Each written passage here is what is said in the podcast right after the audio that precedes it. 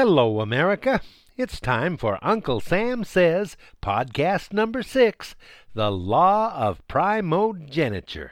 Ah, Boy, now, that is a mouthful, isn't it? Primogeniture. Who ever heard of that word? Well, it used to be a very common word, and all of our colonists knew all about it.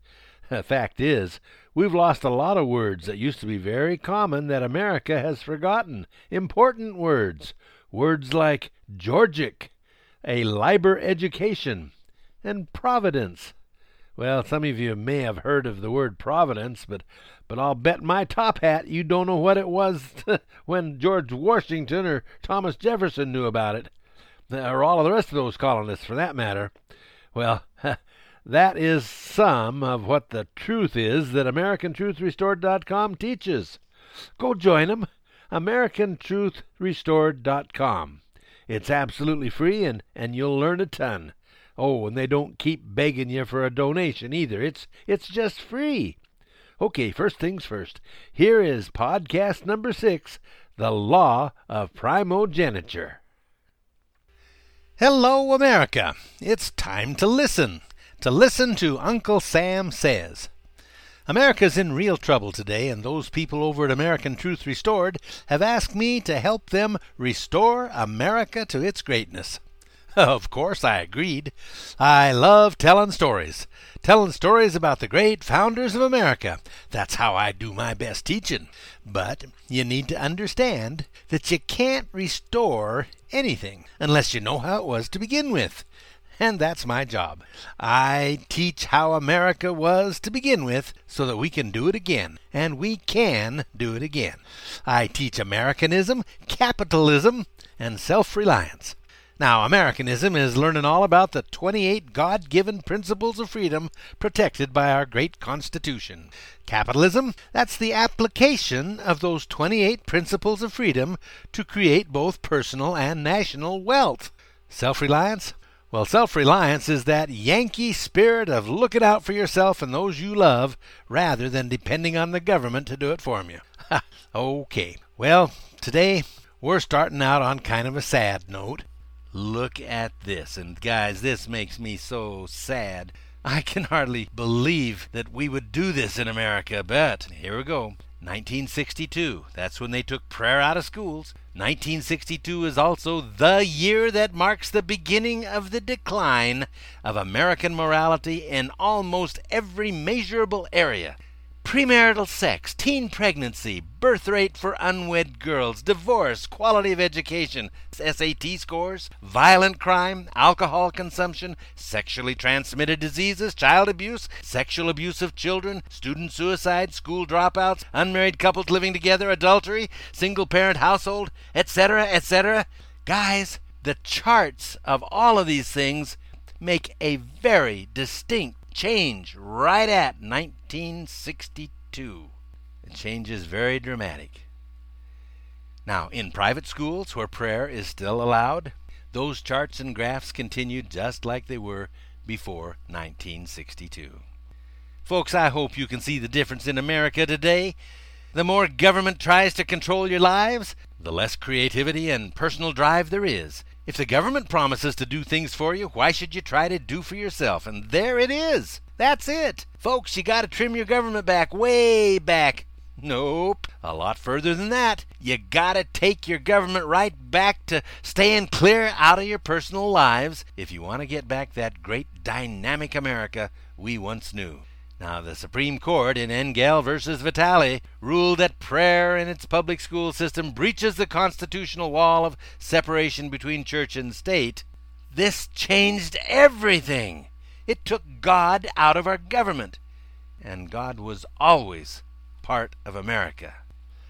Not only did this ruling jerk prayer right out of our schools, but it was a, an abrupt change in the way the Supreme Court had ruled from its beginning the Supreme Court justices undertook to change the Constitution from the intent of the Founding Fathers.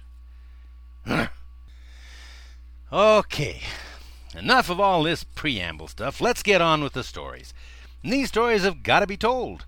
The truth about the Founding Fathers and other American heroes must be reestablished in the very fabric of American life. and your children will love it and thank you for it. These are true stories, the truth, not the pap and drivel that your children are forced to watch and listen to for hour after hour from your televisions and radios and movies. I know the youth of this nation because I know the strength of their fathers and mothers. They're the same blood.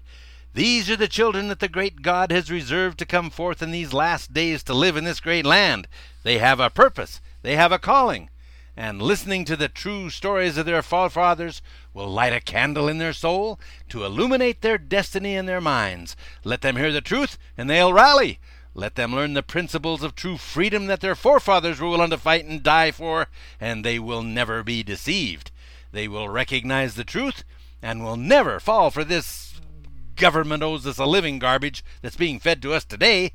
These youth are the hope of this land, and it is to them I speak today. Oh, well, I, I do get carried away sometimes, but what I said is true. I wish old George could have heard that last little bit I said. Why, he'd have been nodding his head in approval and probably risen to his feet and applauded when I finished. you know, the only pictures we have of him is in fancy clothes and powdered hair. Well, he learned to put up with that too, but his love was for the earth and for good hard labor. That was the ethic of the time. If you were rich, you could play. But George wasn't rich. Most folks think that George was just a rich plantation owner that happened to get picked up as a general. Well, that may have been how they did it in England, but that's not how it happened for George. At least not at first. You see, he wasn't even rich. Oh, he was born into a rich plantation family, all right. Uh, but you see, George wasn't the oldest son, and that meant a lot back then. His father, old Augustine Washington, was indeed a rich man. But that didn't mean all his kids became rich. No, sirree, not by a long shot. You see, they had a custom back then. They called it the law of primogeniture. Primogeniture. That meant that the best of everything went to the oldest kid. And if you weren't the oldest kid, you didn't get it. So the oldest sons got the best education and the bulk of the land inheritance. Well, George's two older brothers, they were sent to Appleby's school in London. And the oldest, that was Lawrence, he studied there for seven years. The next oldest son, that was Austin, he didn't study that long, but he did study long enough to carry on the family name with grace if Lawrence should die. When their dad died at age 49, the inheritance went like this. Lawrence, he being the oldest, he got the largest piece of ground, 2,500 acres. Austin got the next largest piece, and George, being the third in line, only got 280 acres. the next brothers and sisters even got smaller portions. Let's see, that was uh, Sam, Jack, Charles, and Betty. Well, now, 280 acres. That wasn't nearly enough to satisfy George's ambitions. In fact, he never even laid claim to the land until after his mother died, and that was after he was President of the United States. Now, you've got to understand this. He wasn't really poor. I mean, 280 acres was enough to get by on, but, but George was raised on a large plantation, and he was determined to have one of his own. And since he had no inheritance, or formal education. He figured the best way for him to do that was for him to become a licensed surveyor. He was very mature for his age, and when only sixteen years old, a rich friend of his, George William Fairfax, invited young George along on a surveying trip to the Shenandoah Valley in western Virginia, uh, the Virginia colony at that time. George William Fairfax was visiting from England. He was visiting his five million acres in Virginia, and he fell in love with it. He decided to stay and develop his holdings.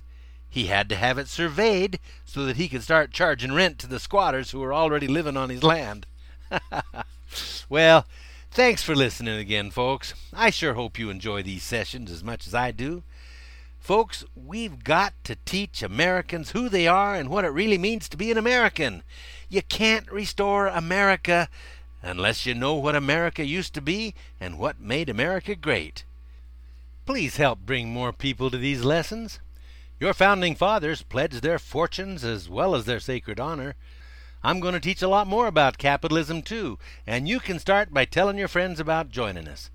Until tomorrow, remember you are learning the truth. Speak with boldness and keep your powder dry.